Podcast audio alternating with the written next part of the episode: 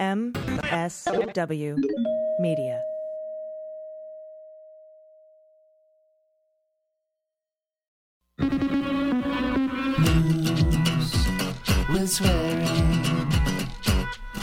Daily beans,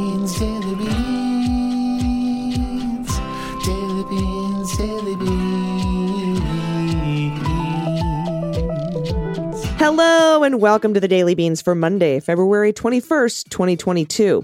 Today, a federal judge has rejected Donald Trump's motions to dismiss 1 6 civil lawsuits, finding they could establish a plausible conspiracy. Ellipse rally organizer Katrina Pierson did not invoke her Fifth Amendment right when testifying to the 1 6 committee.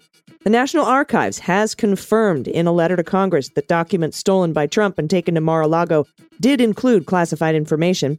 A judge rules that Oath Keeper and charged seditious conspirator Stewart Rhodes must remain in pretrial custody. Epstein co conspirator and model agent Jean Luc Brunel was found hanged in his prison cell in his investigation into sex trafficking and raping minors. And Pence defends the RNC's January 6th resolution that called the attack on the Capitol legitimate political discourse. I'm Allison Gill. And I'm Dana Goldberg. That could be the record, Dana, for the longest intro. It- it's it's close. We had it that was other close. one. It was ex- absolutely is close. There is so much news in here, though, that I'm interested not only in reading, but like learning more f- about from hearing you tell the, the story. Yeah, and and usually when it's this busy of a news day or weekend, you know, we bump some stories, but there were too many important ones, and and I'm going to address them here before we get started. But I also want to tell you later in the show, I'm going to be joined by George Conway to discuss his latest op-ed on how the walls may finally be closing in on Donald after years and years and years, decades, really. You know, we we read Mary Trump's book, and he's just always gotten away with everything. But that might not be the case anymore. Now, Kim Potter, here's some just some headlines. Kim Potter has been sentenced to only 16 months in prison for the murder of Daunte Wright. I thought that was excruciatingly awful, very big downward departure from the minimum sentence requirements. And with regards to the latest on the classified documents that Trump stole from the White House with that congressional letter from the archivist Ferriero confirming to Congress that there were classified national security uh, documents, head over to the Mueller She Wrote podcast out yesterday for a deep dive that I do on that with Peter Strzok. He knows what he's talking about. He's the head FBI agent on the Hillary email investigation, so he knows what's going on. And I encourage you all to read the Politico article about J. Michael Luttig, former judge, and the never before told story of Pence's January 6th argument. So Google that. Again, we simply didn't have time for it today. Along with other news that Jeffrey Epstein co conspirator Jean Luc Brunel, complete gross asshole, was found hanged in his prison cell. No other details on that other than he was found dead. So you might want to Google that story as well. another another shift change. Maybe the cameras weren't working. I can't wait to hear. Yeah, not sure what happened. But with all that in mind, we do have other stories to go over. So let's do that. Let's hit the hot notes. Hot notes. All right, lead story from the weekend comes from a 112 page ruling issued by Judge Mehta for the DC District Court, in which he rejected an effort by former President Donald Trump to dismiss a series of lawsuits brought against him by Democratic lawmakers and U.S. Capitol police officers seeking to hold him liable for the January 6th attack on the U.S. Capitol. The ruling by DC District Judge Amit Mehta finds that the allegations in the suits, if true, could, quote, establish a plausible conspiracy involving President Trump and those who carried out the January 6th attack. And so basically, what Judge Mehta is saying here is if these suits are allowed to continue, there could be shown that there was a conspiracy between Trump, Proud Boys, Oath Keepers, Three Percenters, etc., to impede by force, uh, you know, an official proceeding, a congressional, the congressional proceeding, the, the count of the electoral vote, and that's important because conspiracy makes you think they got together in a parking garage and talked about it. But I'll, I'll get into that in a second. Quote: Viewing the foregoing well pleaded facts in the light most favorable to plaintiffs and drawing all reasonable inferences in their favor, the court concludes that the complaints establish a plausible conspiracy involving President Trump. And based on that, of course, the judge denied Trump's motion to dismiss the case. Again, 112 page ruling. You should check it out if you've got, I don't know, probably about 15 minutes to read it. It allows part of three separate civil lawsuits brought by 11 lawmakers, including Bennie Thompson, NAACP, Swalwell, two Capitol police officers, to move forward against Trump. Now, Mehta in the ruling removed Donald Trump Jr. and Rudy Giuliani as defendants. They filed to dismiss the suit against them, and they were granted their motion to dismiss. And he additionally rejected any efforts by the Oath Keepers and the Proud Boys leader, Enrique Tarrio, to remove themselves as defendants because they're part of this conspiracy by force, uh, you know, stop, impede Congress, impede that official proceeding. Separately, Mehta said he would remove Mo Brooks as a defendant in the lawsuit brought by Swalwell if Brooks gets off his ass and files an official motion to dismiss. he hasn't done that, but he would dismiss it for Mo Brooks as well. So, why are Rudy and Jr. and Brooks given a pass here? What plaintiffs must plausibly establish is that Giuliani, Jr., and Brooks conspired to prevent Congress from discharging its duties on January 6th by force, intimidation, or threat. And according to the judge, they all fall short. The judge says the words trial by combat, for example, are not followed by a call to action. The same theory applies to Jr. and Brooks, who made weaker statements. Their statements at the rally are considered protected speech by Judge Mehta. But back to Donald. According to Mehta, the allegations in the lawsuit, if true, could establish a plausible conspiracy involving Trump and those who carried out the attack on the Capitol, including the Proud Boys and Oath Keepers. And here's what here's that pin that I stuck in there. Mehta says, recall, a civil conspiracy need not involve an express agreement. That meeting in the garage I was talking about Mm-hmm. doesn't have to happen. So the fact that Trump is not alleged to have ever met, let alone sat down with a Proud Boy or an Oath Keeper to hatch a plan is not dispositive.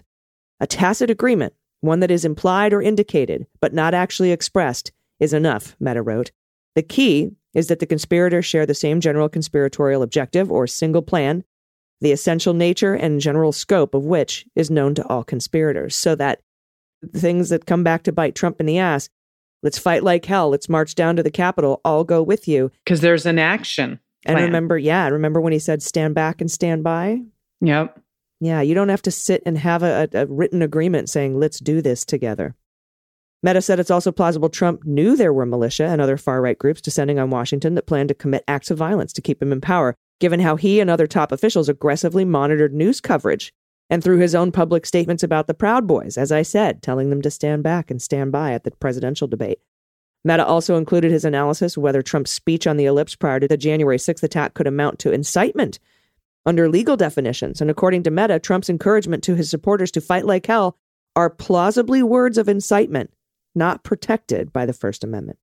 Quote, to deny a president immunity from civil damages is no small step, he acknowledges.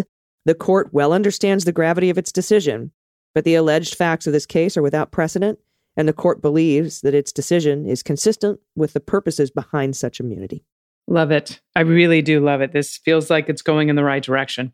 All right, next one up, we've got former Vice President Mike Pence on Thursday defended the Republican National Committee's resolution to censure two of the party's members of Congress, saying that the declaration's reference to, quote, citizens who engaged in legitimate political discourse during January 6, 2021, the insurrection has been misinterpreted. Oh, we didn't mean what we, that's not what we meant. Hmm. Pence, yep, who repeated his assertion that January 6 was a tragic, it was a tra- oh, it's a tragic day said he does not think that the RNC's resolution, which has been criticized by Republicans and Democrats, was, quote, talking about people that engaged in violence against persons or property that day. Instead, he said it was referring to a whole range of people that have been uh, set upon by the House committee investigating the riot. Set upon. Yes. the defense, made during Pence's Thursday evening appearance at Stanford University, reflects the fractious divide in the Republican Party over how to talk about the attack on the US Capitol. There shouldn't be a fucking divide, which was carried out by, as we know, pro Trump mob. Now, the resolution censuring Reps Liz Cheney and Adam Kinzinger, which passed overwhelmingly this month, by the way, sparked backlash among Republican senators who feared it would hurt the party in the midterms. Hmm. Yes, now the RNC has since said it was not supporting violent insurrectionists, an assertion Pence echoed. Now, the Stanford speech, organized by the school's college Republicans, marked Pence's first, I know. The unfuckables. it's the worst Disney movie ever. oh, but Pixar. I think that would be Pixar, wouldn't it? Okay. Yeah. Okay. Let's let's figure out where I was. Now this the Stanford speech. Now, as we said, was organized by the, the virgins of the Stanford, marked Pence's first high profile public appearance since he said two weeks earlier that the former president Donald Trump was wrong when he called for Pence to overturn the election results on January 6th. Now, the right wing's reaction was swift and rancorous, led by Trump, of course, who called him an automatic conveyor belt to, quote, get Biden elected president as quickly as possible. It's not one of those manual hand crank conveyor belts. It was definitely, definitely automatic, Oh, absolutely. semi-automatic conveyor belts. in prepared remarks and a Q&A session lasting nearly an hour. Pence sidestepped chances to reiterate his direct criticism of Trump, saying only that he is proud of what they accomplished while in office because he's a fucking coward. Fucking chicken shit, dude. Oh my God. I was like, yeah, when he said that. Trump was wrong. I could not overturn the election. It's un American. And I'm like, all right, dude, welcome to the. Nope, Nope, Nope. we're real proud of what we accomplished. All right, dude. whatever. This isn't going to help, though. Katrina Pierson, who is a former Trump campaign spokeswoman who helped plan the January 6th rally at the Ellipse, has answered questions from the Capitol riot panel. That's according to two people familiar with the matter. Pierson has detailed knowledge of the rally that preceded the attack, detailed knowledge of that rally. The committee subpoenaed her in late September for documents and testimony. One group of 11 people, she was one of 11 who helped set up the Ellipse rally. Her interview with the committee came in the weeks after the subpoena was issued. That's according to one of the sources, so it's been a while. Pierson, in her committee interview, did not invoke her right to self incrimination, known as pleading the fifth, according to one of the sources. The panel revealed last month in a letter to Ivanka that it has obtained some of Pierson's text messages, hmm, noting she called some of the former president's supporters crazies. Pierson later tweeted that the crazies were the ultimate grifters in Trump's orbit. Interesting because in that letter to Ivanka, that you know the committee is now considering subpoenaing her, Mhm. they just attached, you know, probably for no reason whatsoever, a copy of the communications to Ivanka, reminding her that, you know, you have to preserve all your text messages and, and communications as part of the Presidential Records Act. so I wonder if this it was that was like sort of boosted by Pierson's testimony because Pierson had the text messages and gosh, the archives doesn't. Interesting. Interesting. She and another Ellipse rally organizer, Amy Kremer, who we've all heard about, publicly distanced themselves from others who have spoken to the committee, such as Dustin Stockton. Remember that guy? Mm. We couldn't march to the Capitol. We didn't plan for that. That guy. Yeah. The panel had sought to ask Pierson about her reported meeting with the former president on January 4th, 2021. So if they asked her about that and she answered it, that'll be interesting because that's where Trump asked about a separate evening featuring fringe speakers like Ali Alexander and Roger Stone. In addition to organizing the rally, Pierson also spoke to the crowd in front of the White House on January 6th, boosting unfounded claims that the election was stolen. So she is talking, and she did probably before Christmas. I cannot wait because I do think if she didn't take the fifth in this and they asked her questions, you know, there's a good chance they got more information that's going to be damning, which is wonderful. And uh, this is also a, a good news story, if you can call it that. A second federal judge has ruled that Stewart Rhodes, the founder of the Oath Keepers militia group, accused of seditious conspiracy in connection with the January 6th attack on the Capitol, is a quote, clear and convincing danger who must stay behind bars pending trial. Now, Rhodes, 56, has been in custody since his arrest in January after a U.S. magistrate judge in Texas deemed him to be, quote, a credible threat to the public.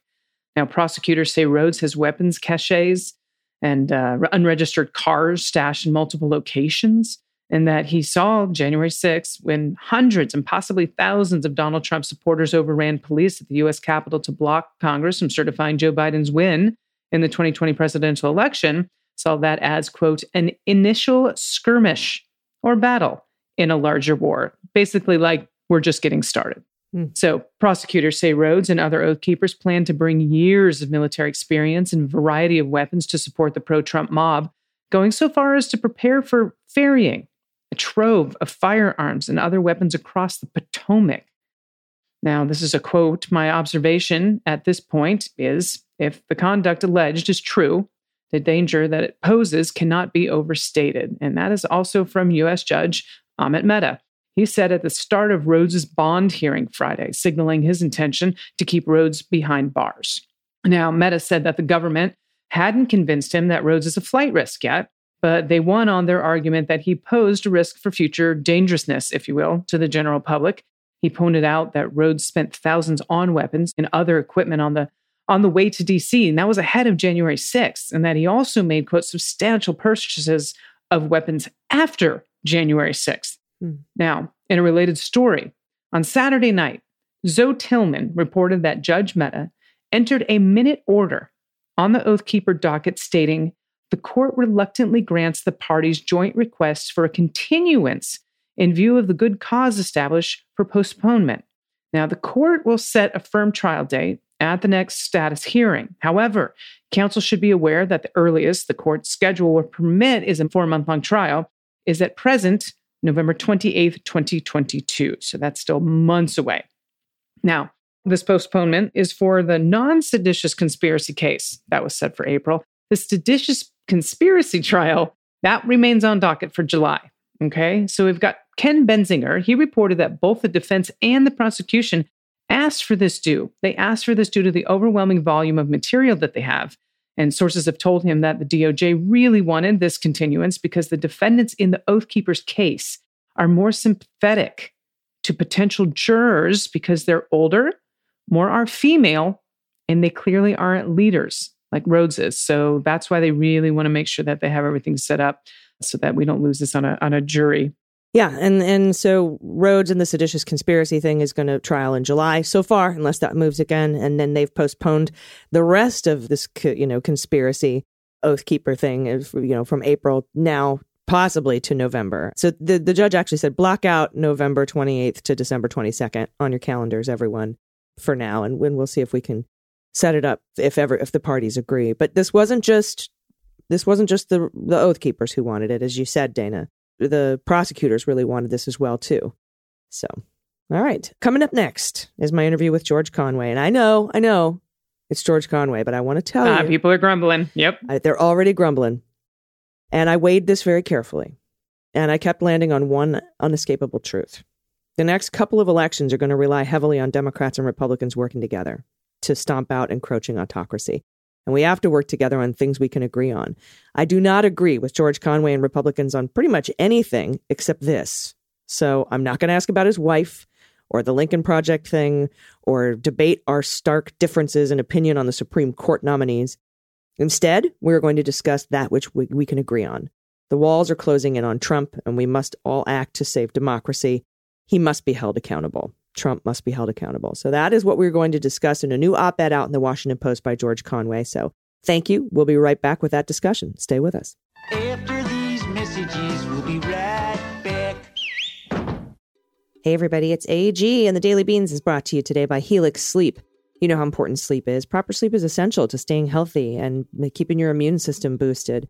I've struggled for years with insomnia, as you know. I thought it was stress at first, but that was part of it. But it also turned out I had a bad mattress. It was made for somebody with different sleep specifications. But Helix Sleep saved the day. They have an online sleep quiz you can take at helixsleep.com slash dailybeans. And once you're done, they will match you to the perfect mattress that will give you the best night's sleep of your life. Uh, you can choose from a wide array of mattresses that you could be matched to. They have soft, medium, and firm mattresses. Uh, if you sleep hot like I do, I get night sweats. They have body temperature regulating mattresses. Uh, and then if you wake up with aches and pains, they have spine alignment mattresses. And they have a Helix Plus mattress for plus size sleepers, all kinds of mattresses. I was matched with the Helix Midnight because I'm a side sleeper and I like a medium firm bed. And thanks to Helix, I fall asleep easily. I sleep throughout the night and I wake up feeling refreshed. And Helix has over 12,000 five star reviews and as you know, they were awarded number one best overall mattress pick of 2020 by GQ and Wired Magazine. And leading chiropractors and doctors of sleep medicine recommend Helix to improve your sleep. The mattresses at Helix have 10 year warranties. You get to try them out for 100 nights risk free. And they even have financing options available, so a good night's sleep is never far away.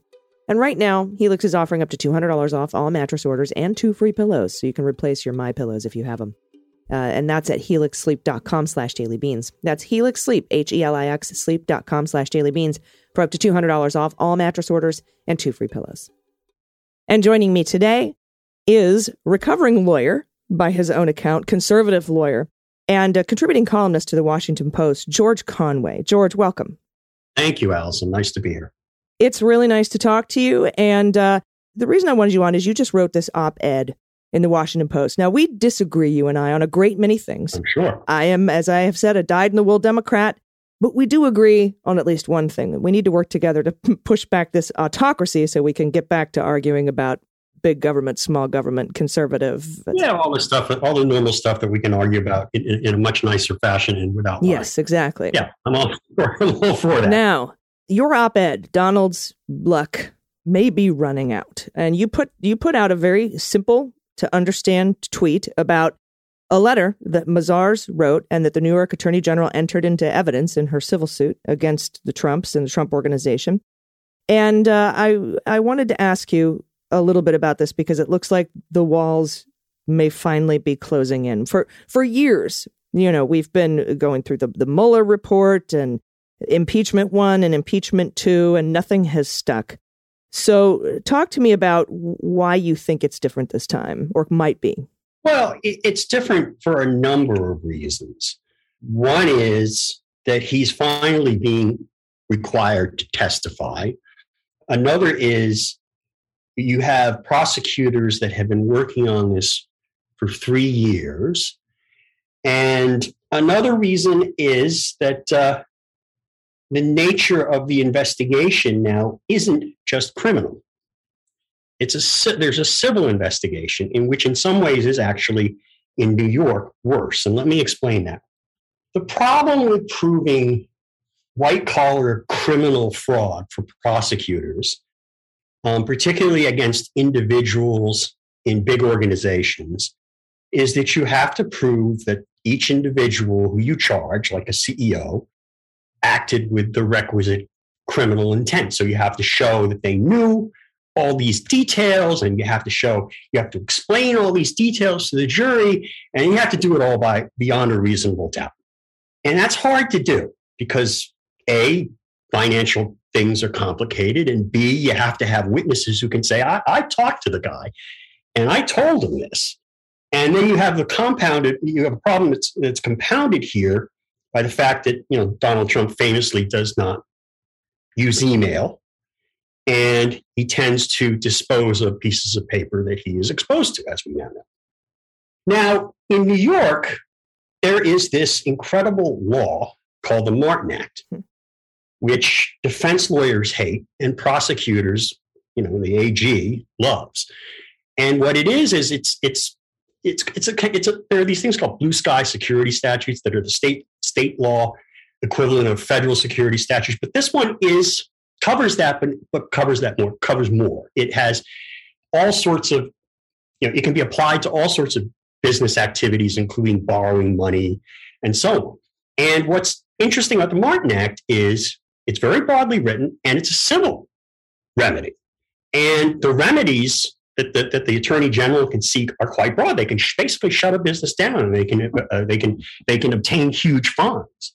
And why that makes a difference here is that they don't have to prove, and, and that's one reason, is that they don't have to prove beyond a reasonable doubt what, what happened, but they also don't have to prove intent.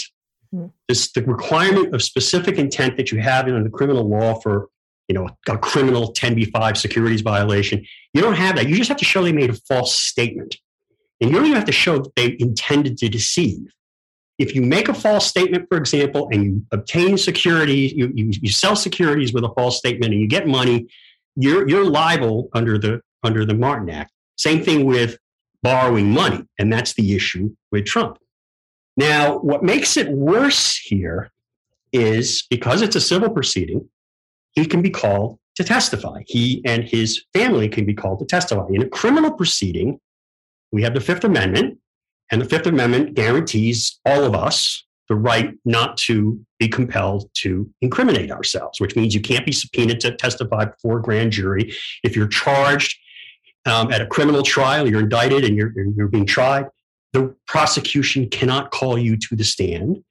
And if you don't, if you choose not to testify in your own defense at a criminal case, the prosecution also cannot say to the jury, uh, Allison Gill, uh, she, she, she did not testify here. And you know why? Because she's guilty.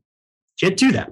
So Um, but in a civil case, if you, you, you, can, you can be compelled to testify. You get, you get the other side gets to, the plaintiffs get to take the defendant's deposition and they get to put the defendant on the witness stand at a trial. And the defendant can plead the fifth because you can't compel somebody to give criminal evidence that could be used in some other proceeding. But if they take the fifth in the civil proceeding, the jury or the judge, depending who the trier of fact is, can say, oh, I'll bet the answer would have been harmful to him. Mhm. or her, Negative, the negative inference. negative inference, which we, you and I kind of talked emailed about. And so, the, and you can argue to the jury, he answered, he he, testified, he, he refused to answer the questions 500 times. Every time we asked him about the business, he said, I respectfully declined to answer the, under my Fifth Amendment rights. And so, what's happening here is all of these factors are basically screwing Trump. Mhm. And what's in, in, in this civil investigation being conducted under the Martin Act by the AG, Eric Trump and Allen Weisselberg have both been called to testify. And both of them pleaded the Fifth Amendment hundreds of times at their depositions.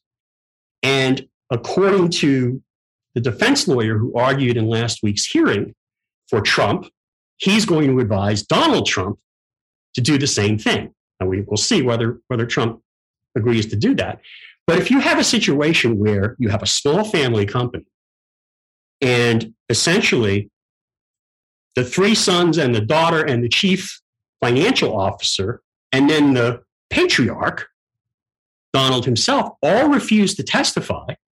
How do you how does the prosecution not win the case if there are false statements? How do you how do you put on a defense, leaving apart the question of the inference? How do they put on a defense in this civil case where, where, where the prosecution only has to prove falsity, doesn't have to prove intent, and has to only prove falsity by a preponderance of the evidence and not beyond a reasonable doubt? Mhm.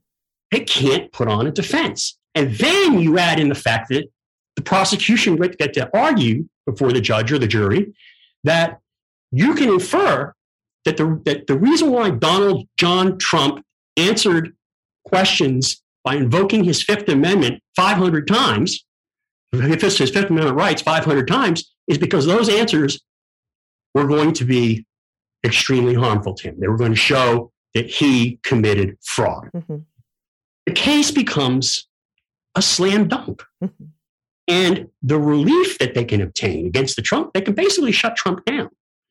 That's why, I mean, I, I didn't focus on the negative inference. I mean, I referred to the negative inference piece of, of this in my op ed, but my op ed was really focused on the fact that the accountants withdrew. So this is a, this is actually could be another op ed and may very well be. Um, but that's the reason why, that's one reason why this is so much, much different. The point I made in the op ed actually is that even apart from that, if you just, if the, if the prosecutors went away right now today, he'd be in deep trouble from a business standpoint because his accountants realized that they were in deep trouble and realized finally, if, if they didn't know already, that the financial statements that Trump was putting out were not to should not be relied upon, and they said that, and they quit on Trump, which is basically saying, you know, as I said in the op-ed, um, by saying that you, you, you nobody should rely on these financial statements, they're basically saying Trump lied. By saying that um, under the totality of the circumstances, they can't do any more work for Trump. They're basically saying these prosecutors are serious, and um, we're not going to go to jail for you. And so it's a it's it, it's a, it, that presents a problem even apart from what the prosecutors are doing because without these financial statements, it's going to be hard for him to refinance hundreds of millions of dollars of loans that are coming due over the next few years, like six hundred million, I think. So eh, you know, and, and who's going to work for him? Who, what accountant is going to say, "Oh, I'll, I'll take over these books"? no, nobody, nobody in their right mind. He can't even find decent lawyers, right? Remember that? That's why we had. That's why we had, um, you know, uh, Rudy Giuliani kicking, floating around, and why we had these these clowns at the second impeachment trial, and you, you know Alan Dershowitz and and and Sidney Powell. It's like no no no decent law. Firm. I mean, you'd think a billionaire former president of the United States should they should have you know Cravath, Swaine and Moore, and so Sullivan and Cromwell, and and Gibson, Dunn and Crutcher, all the best law firms in the country should be fighting over representing this guy, and they won't go anywhere near it. Mm-hmm. So you know, I you know this guy has problem six ways of Sundays, and we in Sunday, and we haven't even talked about. He's got a, a grand jury in Georgia investigating that crazy call where he asked for eleven thousand votes. We've got the January sixth committee, and we've got this civil case uh, in the District of Columbia being brought by um, Swalwell and others. I mean, he, he, it's just incredible how many chickens are coming home to roost at Mar-a-Lago. Yeah, and and I wanted to ask you about that uh, as well because Harry Litman about just a, a couple of days ago, I believe it was Judge Mehta who allowed, denied Trump's motion to dismiss the lawsuits, civil lawsuits against him filed by Swalwell et al., the NAACP and Bennie Thompson, and Blassingame et al. And he and he took all three at once and said, "All right, uh, Junior's off the hook." Rudy Giuliani's off the hook. Mo Brooks will be off the hook if he gets off his butt and files a motion to dismiss. I'll dismiss it. But Donald Trump himself, is on the hook for these lawsuits. And Harry Litman says this could even be more disastrous than what's going on in the New York Attorney General's office. Why would that be? Do you agree with with Harry Litman's assessment there? And uh, because I mean, if we get to discovery and deposition in these particular cases, then we're talking about the insurrection, and he is on the hook for it. Yeah, I mean, he's what's the defense that he would invoke and try to invoke, and I haven't read the 115 page opinion, but I know a little about this because I know about this area of the law, is called it's presidential immunity. And presidential immunity, it, the, the main case is a case called Nixon against Fitzgerald from the 1970s, where basically the Supreme Court said that almost anything a president does that has something to do, anything a president does that has something to do with his job, anything within the, and this is the language they used, the outer perimeter of his official responsibility, anything touching upon his job, um, he can't be held liable for. And, he, and the rationale is simple. What the president does affects hundreds of millions of people, billions of people around the world, in fact. And if you were to hold the president civilly liable for damages for any number of things, even if the, you know, even, even just defending, having to defend lawsuits, it would be impossible to do the job. And so the next time this issue came up was in the Paula Jones case. And there it was there was it was nine nothing in favor of Paula Jones because the issue matter that was being litigated happened before Bill Clinton became president. So, therefore, presidential immunity couldn't apply. And then again, it came up in the Trump uh, situation where they were essentially invoking it, Nixon against Fitzgerald, or similar kinds of immunity to try to avoid the production of documents in to, to the attorney general, to the um, district attorney from Mazars. And the Supreme Court said, no, no, no, that doesn't you know that doesn't that's not within the outer perimeter of official responsibility. The president doesn't have anything to do with his job, so therefore it's not covered. Well, and I, I keep thinking, George, and I'm sorry to interrupt you, but I keep thinking of the decision when Mo Brooks wanted certification from the Department of Justice to be represented in his civil lawsuit, the civil lawsuit against him. Department of Justice uh, wrote back and said, basically, go fuck yourself, uh, because well, here's why. First of all, you were campaigning. That's our main number one reason. And that's not considered part of your job, campaigning. That's outside the realm. But if the if the court decides that that's not a good enough reason, then you, Mo Brooks, nor any federal employee can possibly state that trying to overthrow an election or trying to overthrow the government can be considered part of your job. And so I see these threads between these two rulings. Right. And and exactly right. The threads, that, that's where the loop closes on Nixon against Fitzgerald and the Paula Jones case, that whole line of presidential immunity. It's like he wasn't doing his job that day. He was doing the exact opposite of his job that day. And I didn't read Judge Mehta's opinion. I confess I should have read it before this podcast. But um, that's surely what he said, right? I mean, that's the point is that if you are trying to overthrow the government, you're trying to basically overturn the Constitution. Well, that's not within the outer perimeter of the official responsibilities of the President of the United States, who is sworn to faithfully defend the Constitution and turn over the government when he fails to win re-election. Mm-hmm. Yeah, and so I, I, that's kind of where I was. I was like, aha! I knew there was a reason. Department of Justice said, Mo Brooks, you can't. Yep. Oh, and by the way, no other federal employee can. That was like a nudge, nudge, wink, wink to to Donald. If he wanted to apply for certification from Department of Justice, he wasn't going to get it. Yeah, and, and and this is also, you know, there's there's a tension here, right, with the Department of Justice. Department of Justice institutionally wants this presidential protection to be as broad as possible. Mm-hmm. So much so that the Biden Justice Department elected to continue to defend Donald freaking Trump in the litigation, you know, that E. Jean Carroll.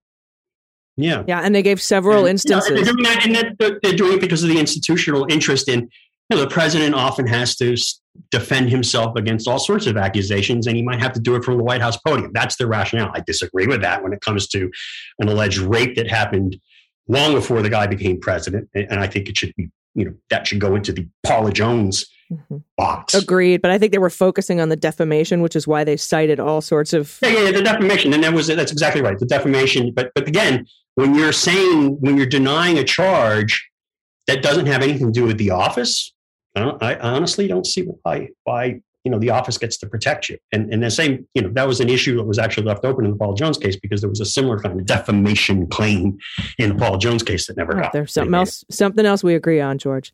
I wanted to finally ask you because now with back to the the new york attorney general's case and the mazars uh, letter which which the one that donald trump himself released when he sort of told on himself because you know his lawyers filed a pleading in that case saying, We don't know anything about brand values. We don't know anything about numbers and we don't know anything about any of that. And then Donald Trump puts out a statement a day later saying, I know all about this. Brand values are tremendous.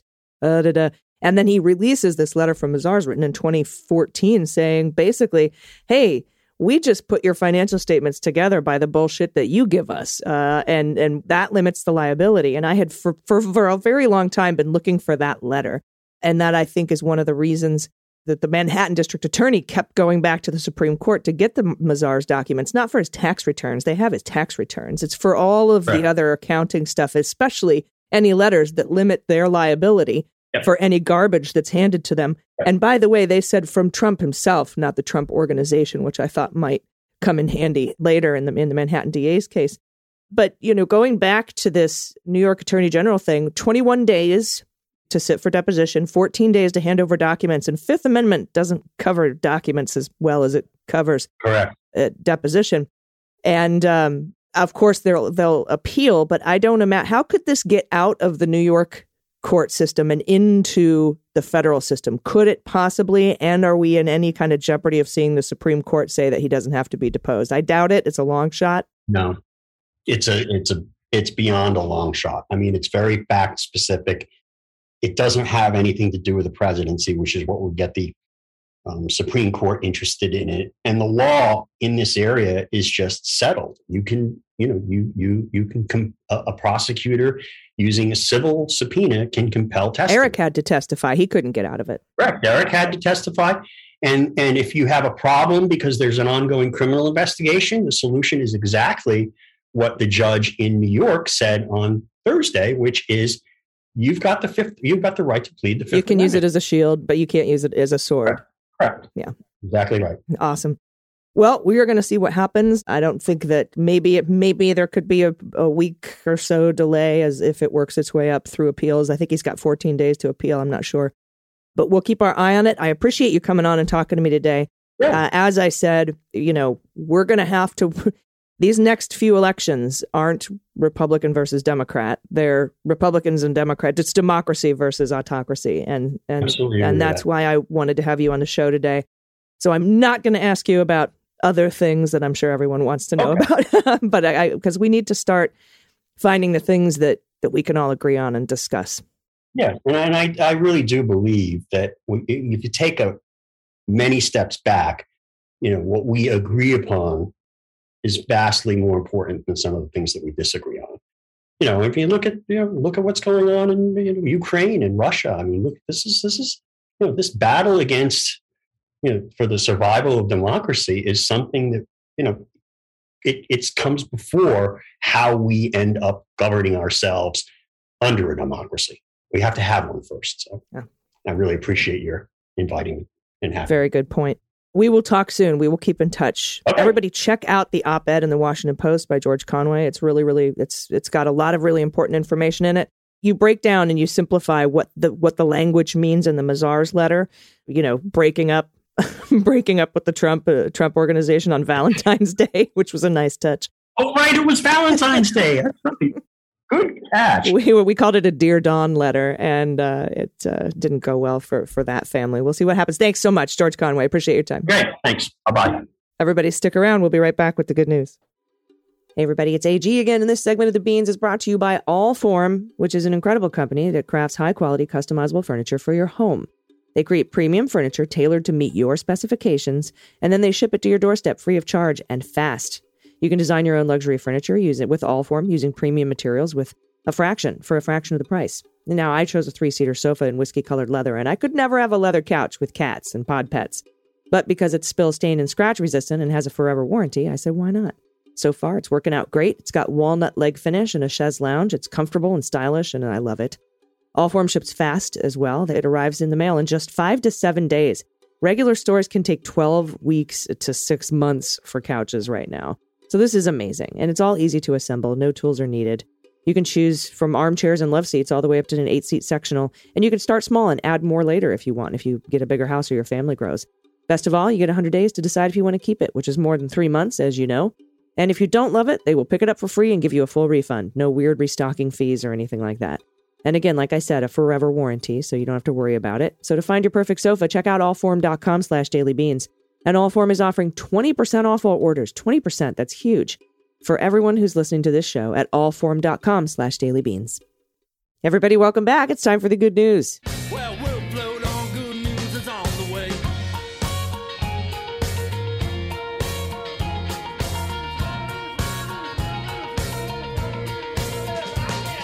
All right, Monday good news is best good news. Isn't that right, Dana? It is indeed. See, see how I wasn't sleeping on the job that time? Yeah, like, yeah, it was a very clear cue, very clear cue that it's my turn to speak.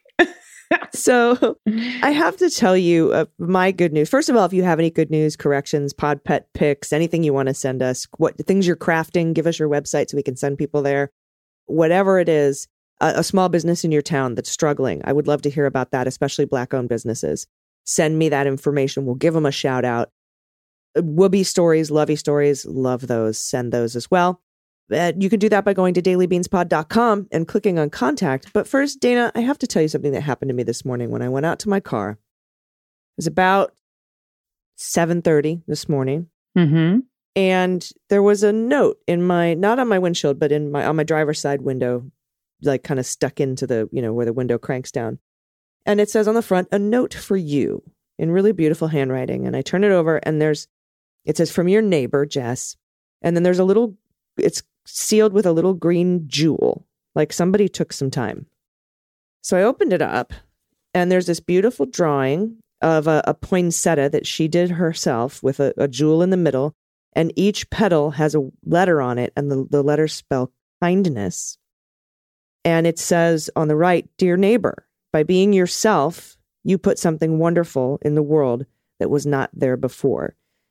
Edwin Elliot. And that's all it said. That is awesome. It brought a little tear to my eye, like because I was looking like a nice parking job, asshole, or get your fucking car out of my way, or something. Totally. What's the typical thing that is left on your windshield or on your window? I love that. AG, and so that's now awesome.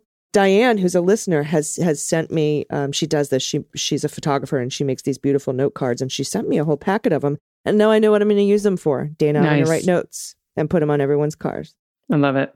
All right, so that's my good news story. Do you want to take the next one? I'm happy to. We're going to kick off with Roberta, pronouns she and her. My daughter shared one of your podcasts three years ago, and I've been hooked ever since.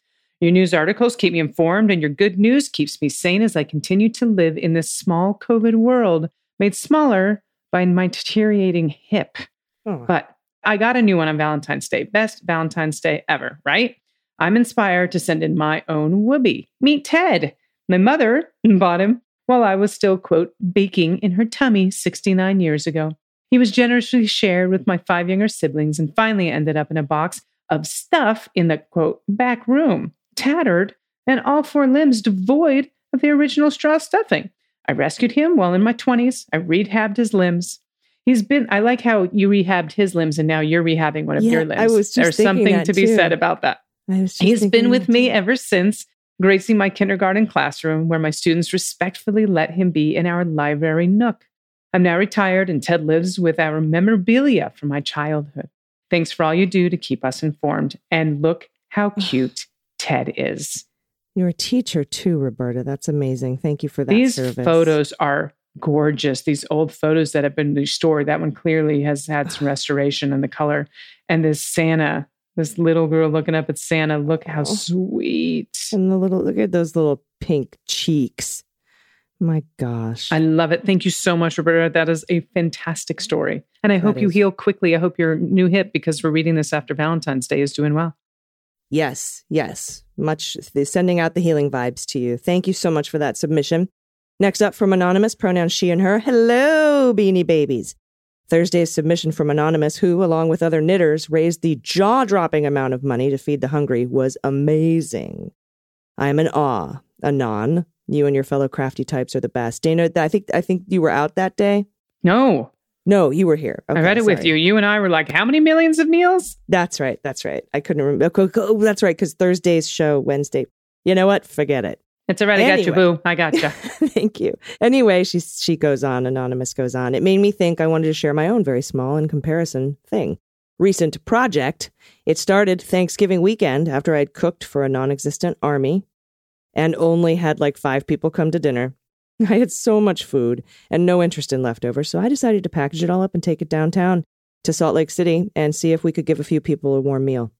We ended up with about two dozen meals bought a case of water, and threw in the leftover full size candy bars we had bought too many of for Halloween. nice. we passed them all out and wished we had more to share. First picture attached. I decided I had to do it again. The first week in January, I made a gigantic pot of chili, gigantic pots, excuse me, plural, of chili, and chicken noodle soup. A local grocery store donated soup containers. That's amazing. And we put together bags with cornbread muffins and rolls, granola bars, and bottles of water to go with the soup. We ended up with 50 servings and headed downtown again. They were gone in an hour, and again we were left wishing we had more to share. Last weekend, after a week of stress and anxiety, I decided I need to cook again. So we made a Super Bowl soup, S O U P. Soup, there it is. I keep thinking of that sketch with uh, so funny. Timberlake.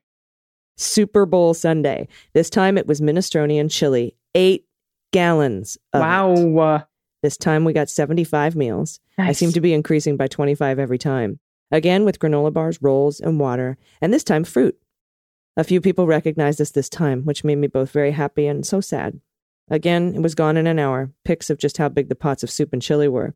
We now have dozens of friends wanting to help the next time we do it, and I guess it's become a monthly ritual. I know it's not solving the st- systemic problems of the unhoused, but at least I can give some someone a hot meal and maybe a little bit of hope and love. Oh, I do love our people. Look at this. Whoa. I know. Dude, this is a whole this is a This is awesome. this is a project. This is a wow. I love a good Yeti put to use. I know, me too. Anonymous, this is wonderful. Thank you. pots are this. huge. I Huge know. pots. I know. This is an Awesome. operation, right? Oh my god. Thank you. Thank you. Thank you. All right. Karen and Eugene, pronouns she and her. Dear fellow Leguminati. My good news is that I'm currently on a Zoom call for members and PCPs in the Democratic Party of Lane County. Uh, I've taken the advice from the recent How We Win guests to focus locally. Nice. We're started door knocking and campaign organizing soon. Tonight, we endorsed a bunch of diverse and awesome candidates for city, country, and state race. Excuse me, city, county, and state races. I've decided to adopt a city council candidate who's running against a Republican candidate with a history of yuckiness. Hmm. Action really does decrease anxiety. I'm feeling much better now that we have goals to get out votes to help people and the environment. Listening to the Daily Beans and Mueller She Wrote has kept me informed and motivated through the pandemic so I can step back into action now that we're unmasking. Attached is one of my favorite motivational pictures for pet tax. I include Crema, who likes to chill out during the moments when the sun comes out from behind the Oregon clouds. And I can only assume if it's Oregon clouds, and I'm not exactly sure where Crema is located, but there's a Crema Pinot Noir. That's one of my favorite, like medium bodied red wine. So if it is Crema and I'm not mispronouncing it, I do hope it's from wine country. That dog is beautiful. I'm gonna have to check that out because I love a good Pinot. Oh, yeah. And then this: if you think you're too small to be effective, you have never been in bed with a mosquito. Yeah. I love that. Bette Reese, and that's beautiful. I love the painting. Thank you for sharing that so much, Karen. Next up, from an anonymous nurse. I am terribly embarrassed about this, but had to share it anonymously with you. There's a segment on the beans. What is the word? What does it mean? Schroeder for you? Shockers for you? Something about Freud? The irony outweighs my embarrassment. I mishear the lyric every day when I listen. I started to look it up. but I thought I'd try to hear it from you first. Oh my God, hilarious. It's Schadenfreude. The lyric is Schadenfreude unless it's good news is on the way. And that is a that is a German word and and much like German words where they just shove words together like Fahrvergnügen or Flüssigkeit, they they do that. They just put jam a bunch of words together and make a new word. It means to get joy out of other people's pain. Schadenfreude, S C H A D E N F R E U D E. And the musical clip, I believe, is from Avenue Q, if I'm not mistaken. Anonymous nurse goes on to say, I've attached a few assignments that my nine year old daughter is turning in. She's in the fourth grade. We live far away from the capital and politics. Our DC is a beautiful, close knit community filled with culture. She's growing up with children of all different backgrounds. I wish every child had this opportunity. My kids are growing up to celebrate differences, exhibit kindness, learn about culture, etc., and see through Trump and people like him. So let's see. Record information on your topic. Listen. Source one Donald Trump takes people out of their apartment. Source two Donald Trump lied about giving money to charity. Source three Donald Trump is jealous. what is a news topic you want to report about? I wish to write about how COVID has impacted the Tokyo Olympics early this year. Ooh, good one. Research question How has COVID 19 affected the Tokyo Olympics? That's perfect. And then another one. Uh, I wish to write about politics. Research question Who is Donald Trump's greatest enemy? Ah, it's me. No, I'm kidding. it's me. Thank you for Oh that. Those are wonderful. So good. That was awesome. All right. This is from Betsy, pronoun she and her. I love that we have so much good news on a Monday. Hi, Beans Queens. You mentioned crafting, and I want to mention my craft. I am a quiller. Quill. Now T. I fold, twirl, roll, and glue paper together to form interesting shapes on cardstock cards, painted wood, and jewelry bez- uh, bezel. Am I saying? Yeah, I think so. Bezel. I've been doing it for about three years since a neighbor taught me. I have a lot of gifts, but also sell my work here. There'll be a link in the newsletter. Is that what we call it? Yep. And it's just etsy.com slash shop slash Betsy Quilling. There you go. I don't have a pet, but I spend uh, time each weekend with puppy Lena, who has far more energy than any dog should and loves to play fetch, but she won't actually let you have the toy you're supposed to be throwing. It's a combo of tug of war and fetch. Here's a picture of her admiring her reflection in a glass picture frame. Look how beautiful quilling is. hmm Betsy has sent me some of her work. I have a piece of, I have a jewelry bezel uh, that she sent me. I have a necklace, a couple actually, and she's she's made some really beautiful, like a shadow box uh, quilling for me. It's she's absolutely marvelous. Oh my God, look at the dog. Uh, ah, So funny. looking at the reflection, she's so cute, Lena. Okay. And, and that's so funny too. The play fetch, I'm I'm very familiar with that. They they bring the thing back and then they won't give it to you. to Yeah, drop it. There's a lot of drop it going on. Drop Let it. it go. Leave it. Leave it. Leave yeah. it, And drop it. There's a great cartoon. It's just two panels, and it's the dog with the thing in its mouth, and it says "No take," and the second one only throw. Yeah. Thanks for that, Betsy. Um, next up from anonymous, they and them, dear AGDGAC and the rest. I must confess, the term "whoopee" isn't one I was familiar with. Maybe it's because I'm old. I know about blankies and stuffed toys, but not whoopies. All right, I'll just explain this. I got that. I picked that up from Mr. Mom, the movie, the 1984 or whatever movie with Teri Garr and Huh. Keaton. It's time to talk about your whoopee. No. Okay. I don't know where I got it from. Yeah, that's where I picked it up. Anyway, they say my second nephew had a little seal puppy that he called Jonique. I have no idea where he got that name, but he was devoted to that seal. It started out as a beautiful white and seal and ended up deep gray with barely any stuffing left, but loved enough to become real. When that precious nephew grew up, his first son became attached to an enormous red blanket. Honestly, I have no idea how he managed to carry that thing around. It was at least a double, but I think it was queen size. That was my whoopee. Mine was a big queen size quilt. He dragged it around the house all the time, and in one corner was always in his mouth. Truly disgusting. uh, I don't know if it was due to shredding or chewing or swallowing or a combination of effects. The time I last saw it, that enormous blanket had become a tiny scrap of fabric, Amazing. literally the size of my two hands spread out. They're not that shape. And he still wouldn't let go of it. I think he was five or six by that time, just marveled and told myself he was giving his immune system some good stresses.